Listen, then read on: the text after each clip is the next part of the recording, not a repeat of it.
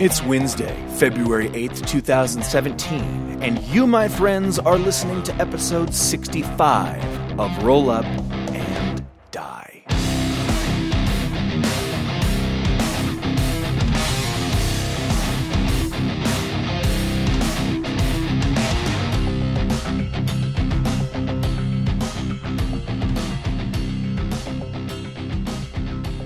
That's right. You're a Barker substitute today. I'm a Barker substitute. Not an actual Barker, but an incredible simulation. VR Barker, if you will. VR Barker. what do we want to talk about banter wise? Anyone have any banter topics? Anything goes. Anything. Anything. We we kind of exhausted the wedding food. I know. if we had been recording, that would have been great. But Little premature conversation. Here, I've got, I got one, I got one, and it's right. related to RPGs, which is very odd for us. When normally yeah, the banter, banter topic is not is not related to RPGs in any way.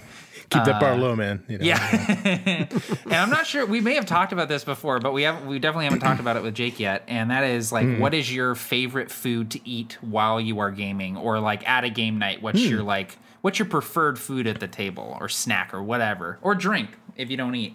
Food in general.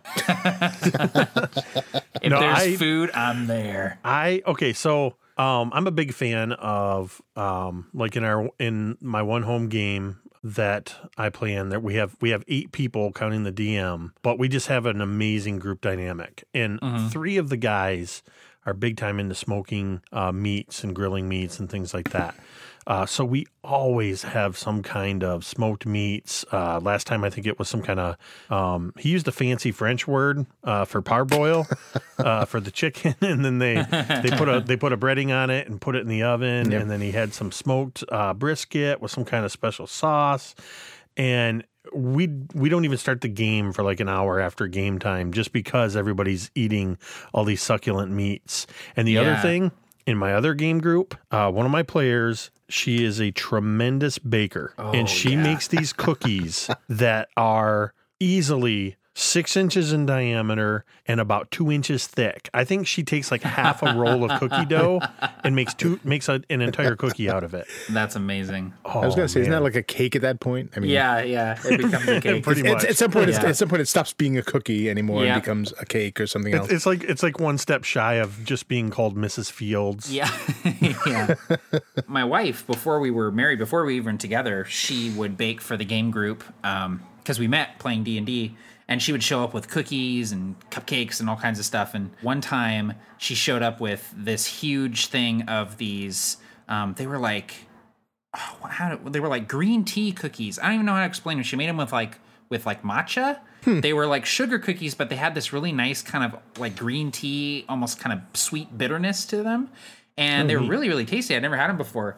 And uh, she made a big batch of them for everybody. And then she had a little Tupperware that was just for me. And that was when I was like, I'm going to marry this woman because she made me my own batch of cookies.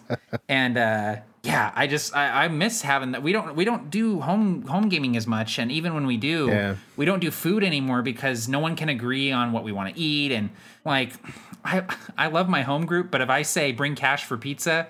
No one brings cash for pizza. I'm footing the bill every time, and it's not that they're that they're cheap. It's just that they forget to bring cash, and they go, "Oh Yeah. shoot, I forgot to bring cash. Sorry, man. Oh, I'll get you next time." And I go, "No, you won't. You'll forget. It's fine." It, it So, won't make you feel any just- better, but that's me. I'm the guy that always forgets to bring the money, and I still end up eating a couple pieces of pizza. Yeah. Well, and we, yeah, and that's the thing is we just don't we we get together like after dinner or we do the like if you want to eat, bring your own food. So everyone shows up Yeah. with like different fast food or whatever. So, but I miss that like cooking for everybody mm. and like people bringing things. Like it's kind of nice. It's it adds to the like social togetherness of the game. I feel like eating together. You know. oh, for sure. Have you guys ever uh ever gone for like any sort of like uh I don't know, like like ethnic food at your at your uh, game tables? Like, do you do like Mexican or Indian or I don't know, like maybe some Egyptian food of any kind at your at your game table? I, I don't know what Egyptian food is, but I don't know It sounds Say either. the same thing. I don't know But- either. But that's a hell of a segue. Yeah, that was I really had to had to stretch for that one. But yes, uh, today on Roll Up and Die, we are talking about Egyptian themed desert adventures. And this is something that I'm very happy to have our guest with us today talk about because he's in the process of writing an adventure module that is Egyptian themed. So, uh, Jake Norman from Mini Terrain Domain, he's with us today. Awesome game master. Go check him out on YouTube. Jake, why don't you tell us a little bit about the adventure module that you're writing? Yeah, first of all, thanks for having me, guys. It's awesome. I'm a big fan. Listen to all the episodes. Uh, interestingly, uh, while I crafted the module that I'm talking, going to talk about here, the Tomb of the Mummy Lord, uh, actually started out as a, a physical craft that I built, an actual uh, pyramid that is uh, two levels. It comes apart. It's 24 inches on its base. It stands about 18 inches high, has lots of rooms inside, uh, and is designed for use at the table with miniatures. And I listened to a lot of roll up and die while I was building that. Um, so it's intrinsic in the very bricks of the pyramid. Um, even though you don't necessarily experience, maybe I stole it. Maybe I used a couple ideas I could steal. Yeah, um, I was gonna say roll up and die is the is the mortar in your pyramid holding Exactly. those bricks together. Exactly. So I don't really have yet a homebrew world, but I have some homebrew mythologies, and one of those is this ancient adventuring group called the Vieros. And I have a lot of the personalities figured out, and I have different things that I've done in my home games using different members of the Vieros. And in this particular instance, uh, the the one time cleric of the group, uh, years after they adventured, disappeared into the south, and then rumors started to rise about a self declared cleric king, Hycinerath. And the idea, it, it kind of goes into a little, little uh, in, intentionally into tropey uh, dungeon crawl, um, Indiana Jones inspired spike traps and things like that. Yeah. Um, Yep. a lot of uh, um, seeming anachronisms. So, first off, because I'm getting ready to run many games of Tomb of the Mummy Lord over the next few months uh, online, this will be a little bit spoilery, but I'm going to save some of the good stuff. You can expect to find a room with frozen water and ice and frost in the tomb, as well as a room that actually has a miniature volcano in it. Oh, cool. Uh, There are acid pits and blood fountains. Um, I threw that one in for Alex. Uh, Thank you. Alex is sitting there going, "Okay, where are the blood fountains? I know they're going to be in there." yeah, so I mean, the idea is that there's uh, a little bit of ultimately the players are are coming to this uh, tomb for the treasure, and they're going to, of course, encounter puzzles. They're going to encounter um, things like uh, mummies, of course. Uh, various undead. I've created some unique constructs, something called a, uh scarab scorpion. Um, so picture a giant scorpion that's carapace is gold and cool. it spouts flame. Nice. Um, there are traps. Uh, I typically run this in um, like gaming stores, or I run it as an, a four-hour online game, or I've run it at cons before. So you make a choice if you're going to go one direction or the other, and that's how I'm able to keep it at four hours. But in the module, Yeah. um, you'll actually have the opportunity to play it as a full-on uh, six to eight-hour adventure with an addition at the end um, then I'm you'll have to get the adventure module when it's available to find out what the. But I, I am going to include an option that allows you to plug this into a campaign and even use it as the Yeah. starting point for a campaign. Very cool. oh, cool. Yeah, and the the the images, the photos of the of the actual piece that you built, Jake, are just.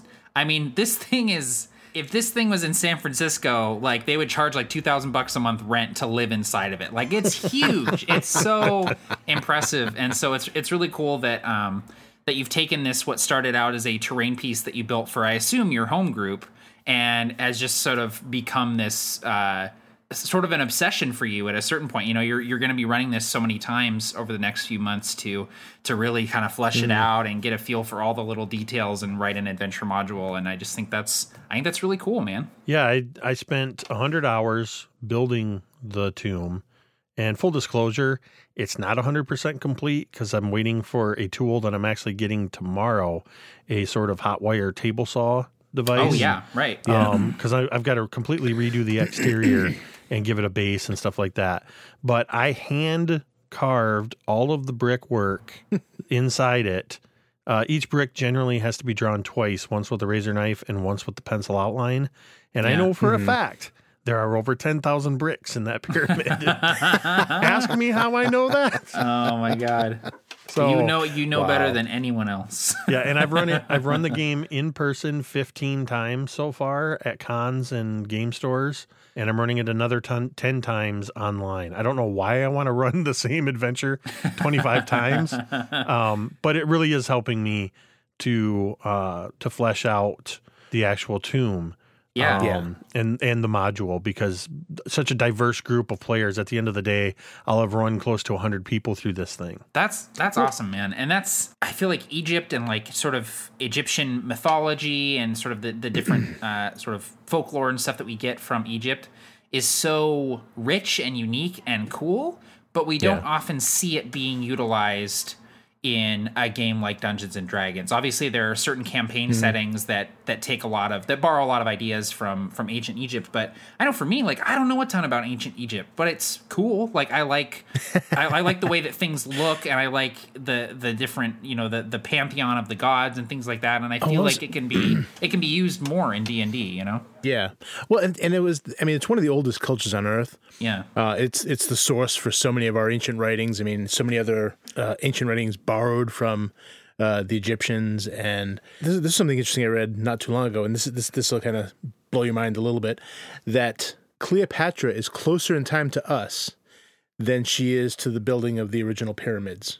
That's Giza. crazy. That's that's insane. Yeah, yeah, it's kind of kind of weird when you think about it that way. yeah. But that's but that's essentially how that's. I mean, and of course, you know, Egypt is much older than those pyramids even. Yeah. So I mean, it, it's it's so much happened during such a long period of time that it's uh, sort of unimaginable to most people. Yeah. You know, most co- mo- most countries that w- that that we know of are maybe you know a thousand years old if they're lucky. Yeah. you know, but uh, you know, for a civilization to last two, three, four thousand years, that's amazing. Yeah, it is. It is amazing, and it's I the way I think of it. I feel like you have you have two different options when it comes to running like an Egyptian themed game. There's mm. the like there's the after the empire has fallen, where you're delving into Yeah. the ruins and going into the tombs and things like that.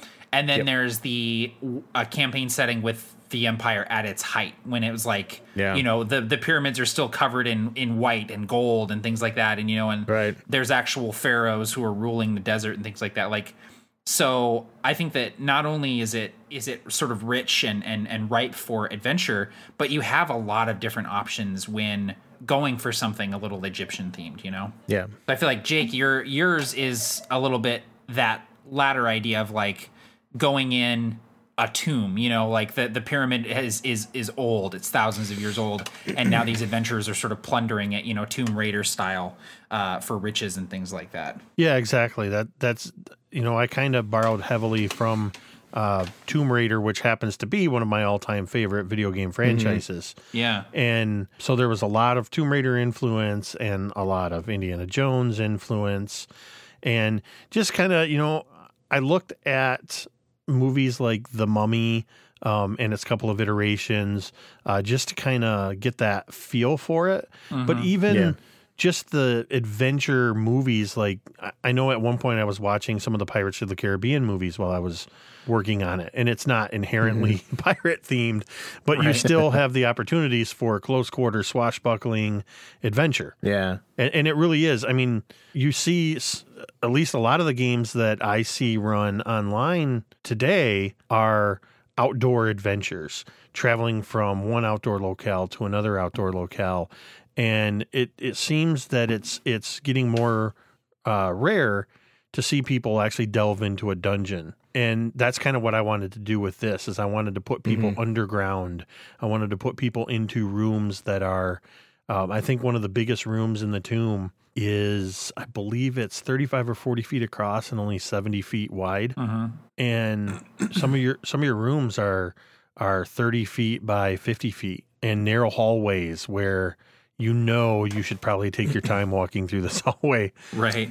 Which is, also happens to be the room that I enjoy when the player says, "Oh, I walked to the door at the end of the hallway." yeah See, and that's I, it's cool too because it's like that is those are dungeons that we have real world experience like delving into. You know, like people uncover these pyramids and these ruins, and they actually go inside of them and Yeah. uh, uncover artifacts and things like that. And obviously, they don't encounter mummies that that come to life yet. You know, we haven't encountered that yet, but Yet. but it's just it's i think that that the sort of the allure and the mystery of egypt the fact that all of these things are are still around after thousands of years. And Oh, yeah. also i think a big draw is their their sort of obsession with death and the afterlife and all of these rituals that go into into the afterlife and into burial and things like that. And i think that that that kind of idea is just great for d&d because you get tons of ideas for different adventures from that Yeah, I think uh, it wasn't too long ago. There was a, there was a movie that came out. I think it was just called The Pyramid. That was uh, that was pretty much a dungeon delve into this this new type of pyramid they uncovered. It, it was it, it was huge. It was un, it was mostly underground. They just uncovered like the tip, oh yeah and and uh, uh, but it was unusual in that it was three sided. So it they you know that was the first sign that there was something unusual about it. But pretty, but pretty much they're going to be thrown out of the dig site because of political problems in the area. Uh-huh. So they decide, well, you know, we don't have really time to prepare, so we're going to send in our our little you know rover to see what we can see, and they send it in, and and something destroys it, and so they go in to try and find it, and they get lost inside this massive pyramid, and it's basically like a big dungeon crawl. That's It's, uh, awesome. If I've you get a chance to of see it, it's it, yeah, it's it was I think it was just I think it was just called the the pyramid. I'm looking it up right now. It's a little bit um cheesy in parts, but Got a overall cool. it's, po- it's it- got a cool it's- poster. It's like Jaws style Yeah. poster, but with a mummy instead of a instead of a shark. But anyway, yeah, if you get a chance to see it, it's uh, it's it's good inspiration for this sort of thing. Cool. I'm definitely gonna check that out. I'll watch One of the that things while I I'm would- working on a pirate adventure. Right. just just to just to restore balance. Yeah. Well, one of the things I think about when I th- when I consider mimicking a, a real culture is is how much of it do I actually want to take? You know, do I want it to be like someone like aliens just sort of plucked out Egypt during during the height of its power and, Right. and stuck it on my world? You know, where you have the leader is called a pharaoh, where you have you know the same rituals, the same types of things, or do you want to just take you know how much inspiration do you want to take from it? You know, do you want it to be recognizable? Do you want it to be kind of similar, or just have or just have this sort of feel to it that's vaguely Egyptian? Or Yeah. um, may- maybe maybe the idea of a desert civilization is a, a different way to look at it too. Yeah, for sure. I think that even just as it, at its base, you can look at you know the Egyptian civilization sort of growing up around these water sources in the middle of a you know otherwise sort of inhospitable place. I mean that's that's good sort of inspiration for anything really, any sort of desert dwelling civilization because if you if you control the water in these places you essentially control Yeah. everything you know Well, I know I've talked about it a little bit before, but the idea that the environment, you know, shapes the culture is really important, I think, in, in when you're designing it. So when you're thinking about an Egyptian-like or desert-like culture, look at how their their situation influenced their cultural growth.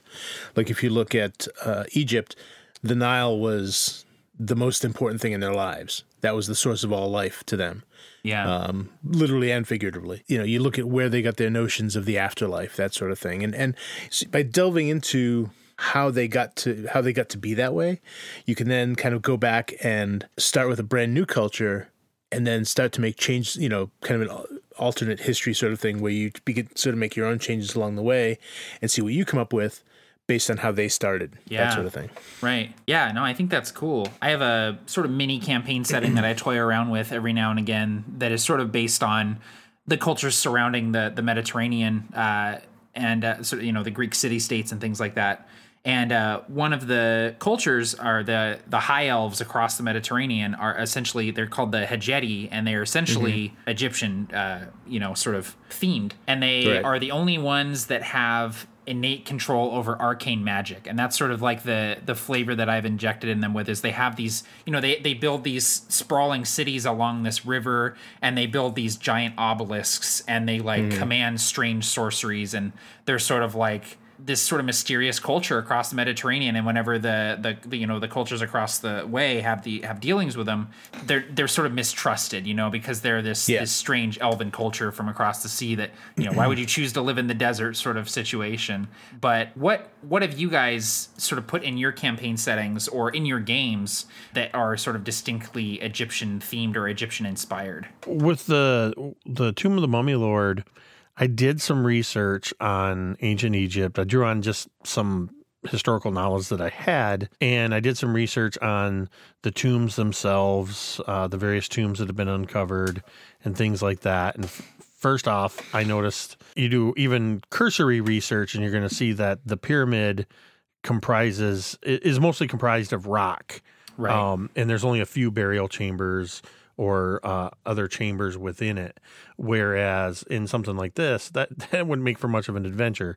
So you fill out as much of the interior Yeah. space of the pyramid as you can. Uh, the other thing I looked at was I, I kind of stayed away from even using Egyptian terms um, other than mummy and and maybe one or two other things and but what i took distinctly from that is the burial practices of Yeah. the mummification the use of the canopic jars to uh, place the various organs in which within d&d 5e E, the canopic jar and the organs in particular the heart is very important when dealing with a mummy lord Yeah. um, and then also the idea that in Egyptian culture, a pharaoh uh, might have other attendants, important people that were buried with them, that were Right. mummified with them, uh, often against their will, in most cases against their will. Yeah. Um, yeah. and and I use that for as fuel for a couple of encounters um, where there are sarcophagi and there's an opportunity for the players to interpret some uh, faded hieroglyphs or runes and determine that these were uh, chief generals that served Hyceneroth in his army. And depending on their actions, they may end up seeing these generals in action. So I, I took those kind of things, but then you kind of flip it and you just throw D and D tropes in there where uh, there might be a roper in one of the rooms, uh, distinctly not Egyptian. right, right. Yeah. Yeah. So yeah, I kind of borrowed just those those key ideas, and of course the pyramid and um, and things like that. And and I would even say the idea when you mentioned you know like just the general idea of the, the Nile and how this entire culture sprang up around this source of life, this river.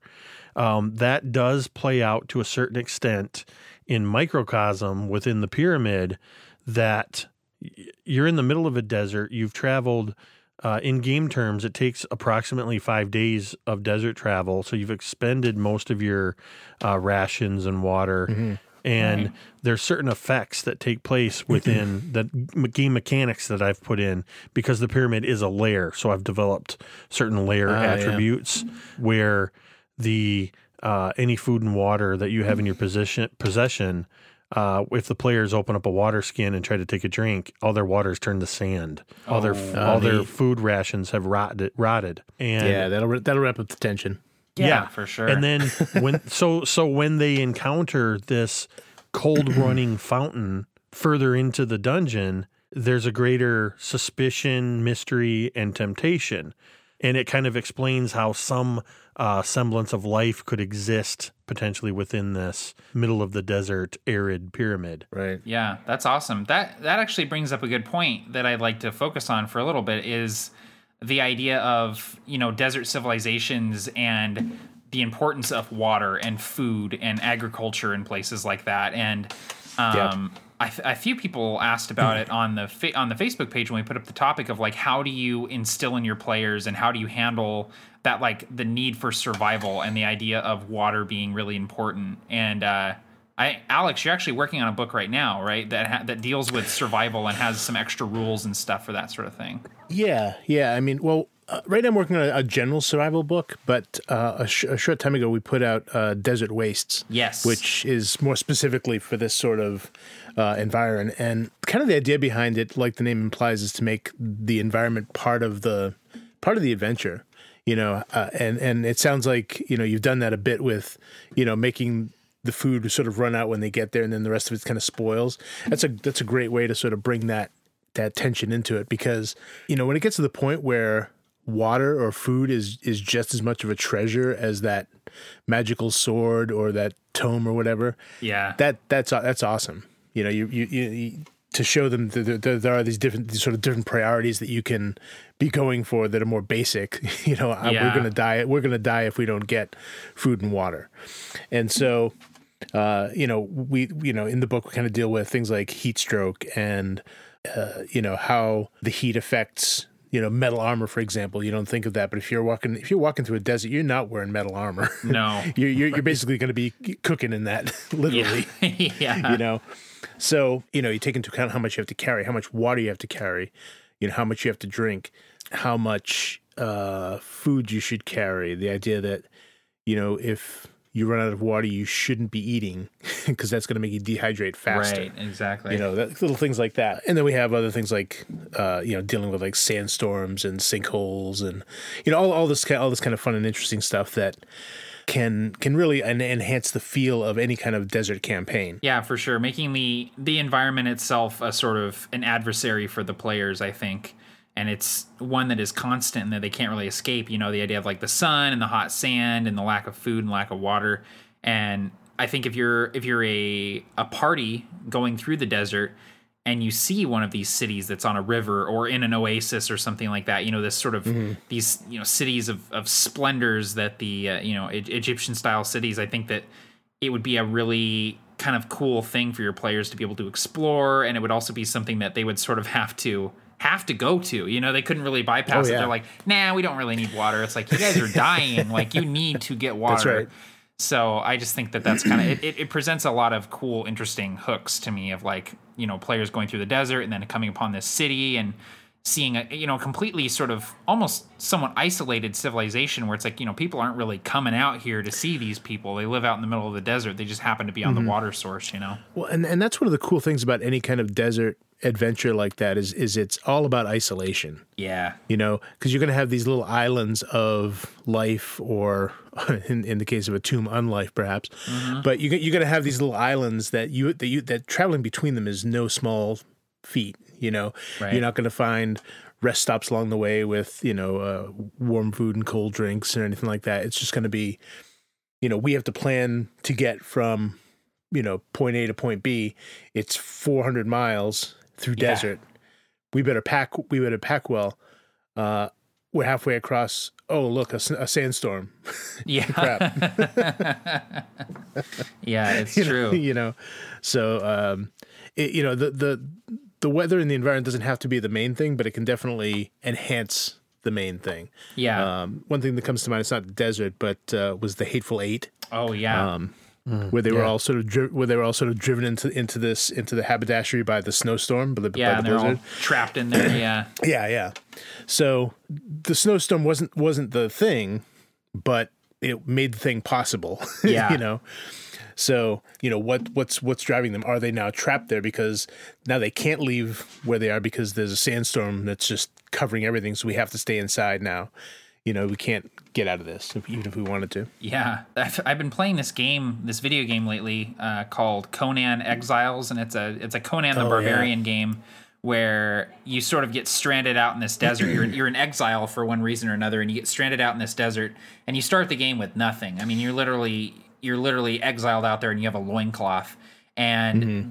The first thing you come across is like you find a dead body with a half empty water skin and you like go to you're like i need food and you go to a bush and you find a you find bugs and so you're literally stumbling through the desert like drinking the last drops of this water skin eating handfuls mm-hmm. of, of desert bugs to survive yeah. and when you finally get to an oasis it's surrounded by enemies that want to kill you it's yep. like animals there's like crocodiles there's like monsters there. There's bandits because everything is congregating around this water yeah. source, and it's like you have to fight and kill for water, and like that's just I don't know. That's a totally different flavor of D and D and adventure. Like you like you were saying, yeah. Alex, where it's like the basic needs take precedence over the shiny sword or the you know the pile of gold. It's like this sword does me no good because I haven't eaten in five days and I, you know, I, I'm gonna die.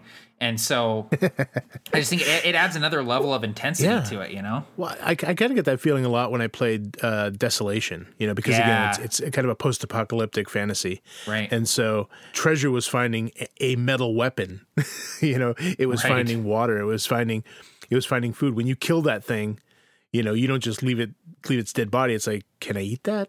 Yeah, you know, exactly. Am I able to eat this? you know, and and that's something too in, in a campaign, you know, desert campaign. It's like, and, and it's and it's a lot fuzzier in D and D, isn't it? Because like, you know, you, you you kill a minotaur. It's like he's kind of kind of like a cow. Yeah. I mean, We can make a burger out of this. you know, it's like, is it cannibalism? Yeah. Technically not, I guess. I mean, it's you know? humanoid, but it's not human. So you get that that kind of uh, you can have that kind of fun and interesting uh, ethical banter. Yeah, for sure. Well, and that that brings into play another idea of like uh, in this Conan Exiles game, if you if you eat other humans, you gain corruption, but also you affect your standing with uh, a certain god in the game because the gods yeah. are a big play, play a big part into it. And like Yeah, yeah. Uh, that's a big thing in Egypt too. Is their is their pantheon? They have one of the most interesting pantheons of any ancient civilization. I Mm-hmm. think like that you know all of these the, the animal gods and Anubis and Horus and Ra and things like this. Like I just think that that Egypt, ancient Egypt, is ripe for ideas if you're wanting to, you know, work on your pantheon or for your gods for your world. We just talked about this a few episodes ago, designing your own pantheon. Like, look at ancient Egypt because they have some of just the most unique and also non. Not really good or bad gods. They're very fickle, Yeah. you know. Like they're very, very neutral uh, entities in the in the grand scheme of things. Yeah, they definitely had a different relationship with them than uh, than many people are accustomed to today. Yeah, exactly. Well, and Jake, you mentioned that in the Tomb of the Mummy Lord that it was it was tied to the pantheon of your world, right? not so much. The, it's not so much a pantheon as it is as it is just a a general mythology of ancient heroes. Oh, okay, gotcha. Yeah, yeah. But still, And- that's and- an, that's another thing though Well- is the the revering of heroes and things like that. You know. Yeah. Right. And so I'm going to go ahead and reveal this because by the time I get around to writing this, people will probably forget that I said anything about it. Spoiler so the yeah, major spoiler alert. uh so the the Tomb of the Mummy Lord itself is a dungeon delve with essentially treasure as as the final reward. Defeat the Mummy Lord, get his stuff. Um, I do employ a completely original technique, at least I think it's original, that I came up with called secret motivations, where there's eight motivations. They're they're represented as cards. Uh, they're things like uh, the thief, the orphan, the uh, the heartbreaker, the heart stealer, um, and four others that the characters will randomly be assigned, regardless of their class. So you could have a paladin that's designated the thief, and with that card they get a uh, a motivation. It's their real reason why their character is there, and they get a neat. few extra pieces of equipment. So the thief was hired by a thieves guild to find the tomb, steal as much as he can. He's given a bag of holding and a set of expert thieves tools, and um, reveal to them where it is. The Heartbreaker was hired by a secret organization of clerics to find the tomb, find the canopic jar with the heart, and destroy it. But there's an antithesis to that. There's a heart stealer that was hired by a secret group of necromancers to find the tomb, find the canopic jar, and steal the heart. So you can imagine the dynamic that occurs when those two cards are in play at the same time. Yeah. Yeah. Um, and it does create some interesting scenarios, and I believe me, I've seen a lot of them play out. Um, but one of the things that I'm going to do is at the end of the module that kind of it's just an optional. Hey, you can use this idea uh, if you want to continue the adventure. And the idea is that once the mummy lord is defeated, they're clearing out the tomb, and eventually they investigate. Anybody that looks inside his golden sarcophagus will see that there's actually a uh, hidden entrance in the base of the sarcophagus. And there's a set of stairs that lead down ultimately into an entire necropolis that is Oh, under the desert. And what they would find is directly in line because it happens to be exactly opposite um, on the other side of the wall of the sarcophagus is this fountain that I mentioned earlier. They would see this fountain is actually creating a waterfall into this tremendous source of water. And the idea is that the real reason that Hyceneroth was trying to rise to power in the desert was he found this underground water source and was trying to create an entire civilization in the middle of the desert and raise this entire underground city and essentially create him raise himself up as a deity so creating his own uh, making himself a part of the pantheon Okay, cool. Oh, neat. that was a long way around to the pantheon question No, but that's that's great because uh, you know the the pharaohs of Egypt were like they were like divinely chosen or whatever, you know, but to be the the pharaohs, and so they're always like the rulers are always tied to the to the pantheon, and I imagine that some of them sort of saw themselves as godlike beings, you know. yeah So I think that sort of works. Uh, another thing I wanted to talk about was sort of the like the technology level of of ancient Egypt because obviously they you know they managed some just insane feats you know with building these monuments and uh, and things like that, but they all you know this was like pre Iron Age, and so you had Yeah. you know bronze bronze weapons and things like that. Like how how do you guys how would we reconcile like that level of technology with a game that has heroes wielding long swords and shields and and, and Yeah. wearing you know plate armor and things like that or would you would you try and reconcile it would you make it you know two separate things or would you try and kind of mingle them or what would, what would you do about that I mean, the desert is isolated anyway, like like we mentioned, and Right. so you know, separated enough from these other civilized areas so that maybe they don't, they just don't have access to the metal. So when you know, if these adventurers are from the outside, then their stuff is going to be really unusual there, and Right. probably in, in some cases valuable, maybe even valuable enough to get them killed. Yeah that's true that's very true The pharaoh says he wants your uh, your your you know your silver medal. yeah You know, so that's cool. I like turn, Turn it over. Yeah. Meanwhile, you sur- you're surrounded with guard, you know, hundreds of guards with spears. Like, give us your give us your weapons. Yeah, or better yet, like you have a dwarf in the party. Show us the ways of smithing your steel, silver metal. yeah. You know, yeah, teach us the That's ways right. of steel. The riddle of steel. That's right. or you'll or you'll not get out of here alive. Yeah, exactly. See, I love that. But if you can also start if you started the characters in that area, like if they're from there, then it's not a big deal. You can just you know, it, when it's a sword, just you say it's bronze or you say it's copper or whatever. Right. So, you know, not that big a deal. Yeah. Well, and there was also like there was a big uh, emphasis on uh, like chariots and things like that too, and so you can Yeah. kind of you can you know utilize things like that in the game to make it feel more Egyptian as well. yeah Mm-hmm. Absolutely. Uh, do you guys want to take a couple questions from the listeners here? Uh, I think that would be awesome. yeah Okay, awesome. Uh, every week when we record, uh, we put up a post on the Facebook page, which is facebook.com slash roll up and die.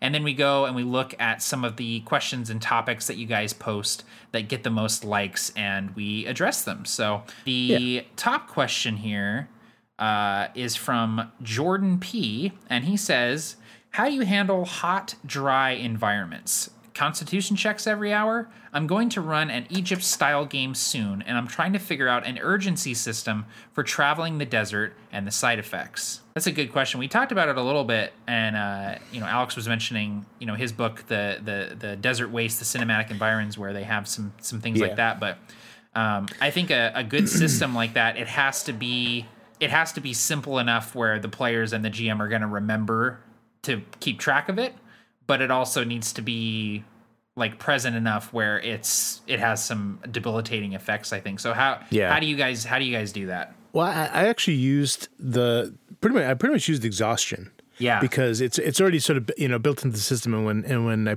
was putting this all together, or when we were putting it together, you know, we we wanted to keep it keep the spirit of fifth edition. Yeah. You know, which is simple and quick.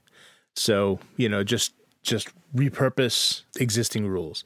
And so yeah, so the way we worked it out is for every you know every so often in the desert heat without protection and and you know we talk about different types of protection, like wearing the right kind of clothes. Do they have? Do you have any kind of um, sun protection at all? Uh, you know, um, do you have enough water? Are you hydrated? Right. And so once you, you know, it's just a matter of keeping track of all those things and, like he was saying, make Constitution saves to every so often to withstand the heat um, till it eventually beats you down. Yeah. What about you, Yeah. Jake? You, men- I- you mentioned that people like are traveling five days before they get to the tomb of the Mummy Lord. Yeah. Yeah, so uh, the the travel and the arrival at the tomb, um, because of the nature of playing in an online game or at a con where you have a, a very set amount of time, Yeah. uh, I handle that narratively. But within the module, I'm including uh, some optional rules for that, and it is literally um, con saves both daytime and nighttime because the desert gets insanely cold at night. Yeah. And whether or not you're prepared for it, if you have the right equipment, will determine whether or not you make these checks with advantage, disadvantage, or straight roll. And then, yeah, you'll just suffer exhaustion. So it's essentially five days of travel, but it takes two days of rest to undo a level of exhaustion, if I remember correctly. Right. Yeah. Yeah. So there's a chance you could w- end up with a couple levels of exhaustion by the time you get to the tomb, which is Yeah. going to increase the tension because one thing I found running the tomb in uh, with teenagers in particular at a local game store is they seem to think that in this mummy lord's tomb in his domain they can just go ahead and take a rest like oh we're gonna we're gonna take a long rest like okay, okay you go ahead Sure and try are. that and i'm i start rolling dice Yeah. so i mean that that's a great way to ramp up that tension of this Yeah. Of this enclosed environment is is using and like Alex said, it's a it's a system that already exists in the conditions section of Yeah. the player's handbook. So you don't have to reinvent the wheel. You Yeah. just take right. into account all the things that Alex mentioned and decide how often you want to do those checks. Do you want to do them uh, you know, in the morning, the afternoon, and at night. So, so three times a day or Yeah. two times. Because the other thing is you want to balance it. You don't want it to be tedious. That you know they're rolling twenty times before they ever get to the thing, Right. Right. and then they're they're You- so you- you exhausted. "Oh, we it- died. We didn't Yeah. even make it. We died. yeah, you want to, you, yeah, you want to make it exciting and fun, and, and you want to keep it moving Yeah. while building the tension. And um, a lot of people kind of forget how powerful exhaustion is as a tool for a GM because Oh, it's great. you know, eh, I mean, three levels of exhaustion and you're at disadvantage on your attacks and saving throws. I mean, that that's a, that's a big deal. Yeah. you know. Yeah. Uh, before that, like your speed is halved, and before that, you have disadvantage on all your ability checks. I mean, you, it it eats you up fast. Yeah. And so people think, ah, it's just exhaustion, no big deal, walk it off. But yeah, it's not quite that easy. and if you're Exactly. and if you and and if the first one is your ability checks, and you're going into a place that could potentially have hidden traps, you know, you're going to need your faculties to Yeah. Right. To be able to get through that alive. Yeah, that's a, I really love exhaustion, and I I got Yeah. to I think I, I you know I ran this uh, sword and sorcery game uh, a while back, and I started the game sort of like you're talking about, Jake, sort of narratively describing you know their their trudge through the desert and the the sun on their backs and how they've they've been out of water for a couple days and i said you know you begin the game with a point with a level of exhaustion. Like they just no no holding back. You've been in a desert for days. You you are exhausted. And immediately they go into a combat with a level of exhaustion. And Yeah. i think exhaustion is great because it stacks so it gets worse the more you Yep. ignore it and i think that it's great because you can't just rest or use a healing spell to get your to get levels of exhaustion back. Like you have to That's right. actively seek out shelter and food and water in order to get those levels back. And i think that, that Yep. it's, it's a great system. So I, I would i would agree with these guys and say that look at exhaustion. And then You the know, other I- thing I was- oh go ahead alex. Okay, uh, it was just a side note. I, I was I was really ins- uh, I, I've been using looking into exhaustion a lot, and I was really particularly inspired by uh, by its sim- by its simplicity, and so I um, I put together a the, the kind of the mental equivalent to it, which would be despair. oh and, and that and that, that that that that's what, that's what I'm working on in the new book, which is that uh, mental exhaustion, where you know you just you get more and more as you gain level. There's six levels of despair. Yeah. So as as you as you sort of gain them, uh, just like with with exhaustion, it has it has greater and greater effects on you, makes you irritable, paranoid, you know, and and eventually instead of zero, you don't die, but you you can get be go go insane, that sort Yeah. of thing. So, yeah, so that that that's kind of a something that you can think about thinking about bringing into uh, a game like like a desert anyway, because there's nothing more um, disheartening or you know that will bring you more despair perhaps Yeah. than being in the middle of nowhere with no food and no water and looking it's just seeing desert to all the horizons just for you know? miles. Yeah. Yeah. I mean, yeah, that you would you would- you would have to have a pretty strong will in order to keep on going at that point, you know. So that Right. that's definitely something to think about is like Right. the, the mental toll that something like that takes. It's Yeah. the mechanical application for Atreyu and Artax in the Swamp of Sadness. Yeah. exactly. Exactly. Another thing I was going to throw out there as an option uh, is looking at the the journey system in the Adventures in Middle Earth uh, book. That Oh, is, yeah. uh, it's Middle Earth Fifth Edition, but they have this this Mm-hmm. awesome journey system where you you you do a few rolls and you build a quest essentially, and you come up with all these obstacles that they have to overcome. And I could see something like that working really well for any sort of wilderness, you know, that you're going to be in, but specifically a desert. You know, you can create um, a, a few different obstacles that require some saves that might lead to levels of exhaustion, like you know one of the obstacles could be uh you know bandits come to steal your water. And it's like okay well that's obviously a combat but there's going to be some saves involved if they if they make off with your water or whatever. And then there's like you know uh you could have an obstacle that's literally just like there's no shade. There's no shadows for miles. The sun is just beating down on you. Everyone make a constitution save. Just something simple like that. Build Yeah. the quest that way with these obstacles and build in the saving throws in there and work with exhaustion. And then you can have a really awesome sort of just very grueling desert adventure i think another question here uh, from alexander v he says Egyptians were almost obsessed with death and the afterlife. Uh, through mummification, they believed they helped the dead to reach the afterlife, and an eternally preserved body was necessary for the return of the dead. In a fantasy setting, particularly that of D&D, resurrection spells, reanimate dead, etc., can be accessed to return the dead to a form of life. How would an Egyptian civilization utilize such spells? Would they bring back their pharaohs or loved ones? Would they spend most of their hmm. resources into advancing such spells in search for eternal life? What are your hmm. thoughts? That's a good question. my my first reaction is the the Egyptians had a very different relationship to death. Mm-hmm. You know, it, it was it wasn't it, they, it wasn't something they were necessarily afraid of. I guess it's not in the same. It's certainly not in the same way that that we are. Right. But um, all their all their death rituals and their obsession with it wasn't wasn't negative for them. You know, Right. um, the afterlife for them was, especially if you were a pharaoh, was going to be awesome. Oh man, super know. cushy. Yeah. Yeah, yeah. So uh, the idea of resurrection to them, th- that might be the the the sort of you know abomination in their eyes. You know, it's like why would you pull someone back from that? Yeah. that's, you know that's terrible. It's essentially it's essentially showing up at, at the remote cabin in the you know in the in the mountains and finding the old special ops guy and saying we got to pull you out of retirement. And he's like I turned from that path a long time ago. You know, like it's like they don't want to they don't want to be brought right. back because they're in the afterlife with all of their servants just living it up. You know, they've already achieved Right. eternal life through the through these Yeah. processes and they're they're enjoying it. And so that is an interesting thing that I hadn't really thought of, Alex, is like would they even want to try and achieve eternal life or would they be cool with moving on, you know? Yeah, well, it, again, it depends on the mythology of of a you know certain person's particular world, but Totally. they uh, uh, they would again they would have, definitely have a very alternative view of, of what death means. And even things like the mummies like or you know the mummy lord and and and uh, uh, those sort of things they weren't they, they they're not created out of evil. You know like most undead that we think of they they're they're an, e- an evil necromancer rose them or or a uh, rose them raise them.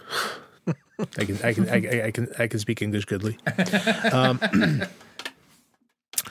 um, or you know, uh, an evil wizard made himself a lich because he wanted to live forever, that sort of thing. Right. But with the you know the Egyptian mummies, they, that was they, that was a respectful thing to do to put them in, you know, to to prepare them this way.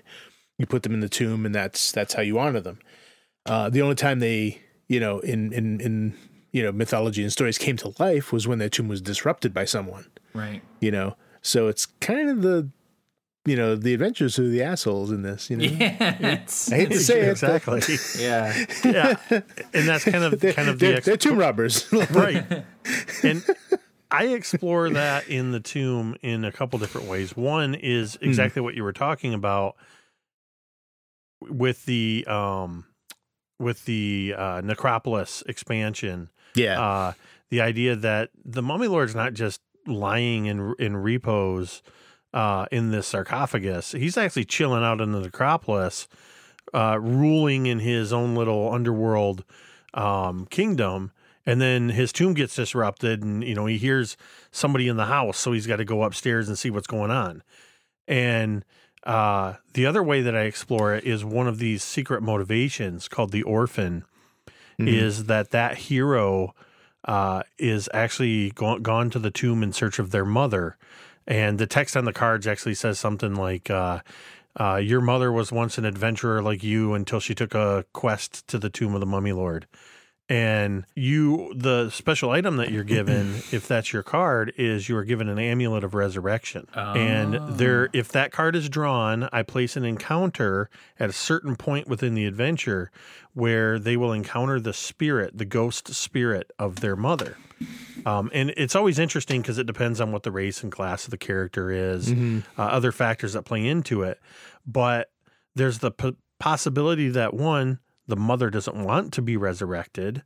Uh, Yeah. In most cases, I I have the ghost put that choice on uh, the player. The player has to make that decision. The character has to choose: Do I want to resurrect my dead adventurer mother to help us, or will she convince me, hey, it's better off to hold on to this amulet and keep it in case one of my party uh, needs help? Right. yeah. And there's that idea, that possibility that maybe she doesn't want to be resurrected because you know what? She's found this awesome necropolis. Yeah. It's That's so much better. It's a 24 7 party down here, man. I don't want to go back to the world of the living. It's great. She's just bought a new condo in the necropolis. Yeah, exactly. Uh, an idea that I kind of just had when while we were talking about it was uh, I the the movie uh, Underworld is an older older movie, but they have these like vampire lords that are in hibernation, and they every few centuries they have to wake one of them up, and they essentially like take shifts ruling the vampires, and then they go back to sleep. What if you had like an Egyptian style civilization where you had essentially a rotating roster of pharaohs that were constantly in a state of undead, like like go like dying and then being resurrected, and so they would have their ah. like they would rule for a hundred years and then finally you know be laid to rest and have a few centuries of peace in the afterlife and then be brought back to rule. Like having I don't know, like three three pharaohs that would constantly be in rotation. I think that would be kind of a cool idea of like, you know, undead pharaohs ruling uh ruling an empire like that. I'm just going to assume that you preface that with here's an idea you can steal. because I just got, I- as you were saying that, I was like, holy cow, that is such a great idea. That imagine, imagine running something like Tomb of the Mummy Lord, Yeah. where I've already, um, you know, put in this mechanic of secret motivations, random um, attributes for these characters. But what if you had like a half a dozen different types of Mummy Lords, different Mummy Lord personalities? Yeah. and you randomly roll or decide do you want the necromancer tyrant do you want the more benevolent uh mummy lord maybe there's one that specializes in a certain type of magic there's one that's more willing to he's more helpful than he is harmful uh you know that that it, it really opens up the possibility for um replayability and completely Yeah. changing the scope because you could then you could actually make it be that uh, even what kind of monsters and even not talking just about the tomb of the mummy lord but in general this type of adventure uh, the type of, of of creatures that the players encounter on their path could completely change based Yeah. on who's in charge Yeah, totally. Mm-hmm. That idea reminds me of uh, Alex's Council of Liches idea from the original uh, Brigade Con uh, panel that started the uh, Roll Up and Die podcast. that idea has always stuck with me. The idea of liches working together and on a council. It's just terrifying. I, I love it. Absolutely terrifying. Yeah. Can you, can you imagine me being told that as a character? Uh, tomorrow you're going to be brought before the Lich Council. Yeah. You just be like, I'm sorry, what? Wait, the. I, did you say the Witch Council? Because that's scary. No, I said Lich Council. Oh, God, that's even worse. No, but speaking of ideas that people can steal, I think we should. Uh, I think we should come up with an idea that people can steal. Make one. Make we one. Yeah. make one idea. Come one, come all. Let's build ourselves an idea you can steal. Idea we can steal. What do we want to come up with, guys? Do we want to? We want to right. plot an, an Egyptian-style adventure? Do we want to come up with a desert-dwelling civilization for our fantasy worlds? What do we want to do? How about a, how about let's do something different? How about a uh, uh, a unique desert location? A unique desert location. Okay. Yeah, it, it, it, it doesn't it doesn't have to be like you know a, a, tomb or a dungeon, or it doesn't have to be you know uh, anything significant. It just has to be a location that they could encounter in the desert somewhere. Cool. Okay, awesome. All right, I've got a double d6 here. I'm going to go ahead and toss out that this is a unique desert location. It is not built around a water source of any kind. And so we got to come up with a different reason why it's important and why ah. it was built where it is. So there's no there's no underground lake or water source, there's no river, it's not an oasis. This is a structure or a settlement that was built for an entirely different reason out here in the middle of the desert. Well, I'm going to say that it wasn't. It's not the reason it's not at a water source is because it's not a permanent location. It's a uh, uh, it's it's a a nomadic village basically. Okay, that, cool. that, that that that travels through the desert, and they are it's they're known for their incredibly diverse and rich bazaar because because they because they travel around so much. It probably, let's say it started as kind of like a maybe a trading caravan at one point, and it got bigger and bigger until eventually they just kept moving.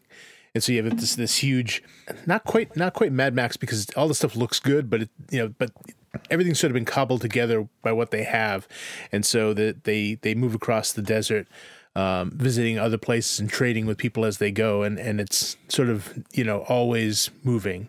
You know, it stops for a couple of days at one place and then gets up and it moves again.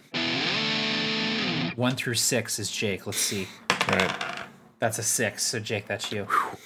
Bad luck. All right. So, kind of the thing that is starting this, the adventures on this investigation, is that somebody has been analyzing the uh, migration pattern, if you will, of this nomadic bazaar, this nomadic culture, as they've been traveling across this vast expanse of desert. And they have begun to realize that over the generations, uh, say that this this culture has been around for you know four or five hundred years, they have been as they crisscross the desert, they are growing. Their patterns are taking them in more and more concentric patterns, closing in toward a central point within the desert, as if something is drawing them, even though they seem to be wandering randomly something is guiding them, something is drawing them toward a certain location within the desert. Well, Jake, thank you, man, for joining us tonight. Uh, our Yeah, poor, thank our you very poor much. uh, Barker is sick today, so we, we wanted to fill his seat, and you have more than uh, lived up to the to the Barker name. To the challenge. to the challenge. I- I'm definitely not glad for the reason why I'm here tonight, but I'm definitely, uh, as a longtime listener and uh, a fan of the show, um, I'm absolutely honored to be on here today and be able to contribute to this conversation. Absolutely. And Jake, you have a, uh, a podcast that you recently started with uh, fellow GM Drake, and it is called Something RPG ish. And uh, if you enjoy Roll Up and Die, definitely go check out Something RPG ish. You guys are on iTunes, yeah? Yeah, we're on Podbean and mm-hmm. I- iTunes as something RPG ish. Awesome. Yeah, definitely check it out. It's a, it's a great podcast. I've been enjoying listening to it. So, but thank you everyone for listening to Roll Up and Die. My name is Matt from A Fistful of Dice. And my name is Alex, aka Captain Gothnog. And again, we were joined tonight by Jake Norman of Mini Terrain Domain and Something RPG ish, and he's going to be coming out with the with the Tomb of the Mummy Lord module at some point. I'm really excited about it. So, thank you again for joining us, Jake. Thank you everybody for listening. And uh, how does Barker usually end this thing? Uh, I don't know. Maybe you can put something in a post. Yeah, Barker, add something really just mind blowingly cool right here. You want mind blowingly cool, huh? Well, how about you try this on for size, Matt? Back in the day, when a lord or ruler would die, their property would be divided amongst the heirs. So when Charlemagne or Charles the Great died, he only had one heir, Louis the Pious. It wasn't really a big deal. Louis just inherited everything. But when Louis died, he had multiple heirs. And that created a lot of conflict. Specifically, it created a couple new countries, a few actually, but to be sure, West Francia and East Francia. These two countries would evolve into modern day France and Germany. And so every historical event, occurrence, or experience between France and Germany that we know about and can study to this day all occurred because Louis the Pious had more than one kid. What an idiot! What an idiot! That blow your mind? What you've just listened to has been produced by Roll Up and Die and is copyright 2017. How official. The games, films, TV shows, and other stuff we talked about during this episode are the properties of their respective owners, so be sure to borrow nicely, okay? Any snippet, portion, clip, or other synonym for part of this show can absolutely be used in other media so long as credit is given to the Roll Up and Die podcast. You can find all three of the primary hosts on YouTube and other websites. Matt can be found at youtube.com slash a fistful of dice. Barker can be found at youtube.com slash be a better game master. And both of their work can be found at www.absolutetabletop.com. Captain Gothnog is also on YouTube at youtube.com slash Captain Gothnog, and his work can be found on DriveThruRPG under Critical Hit Publishing. Be sure to keep track of us on iTunes, at rollupanddie.podbean.com, or on our Facebook page at facebook.com slash rollupanddie. Have a fantastic day, everybody, and as always, happy gaming.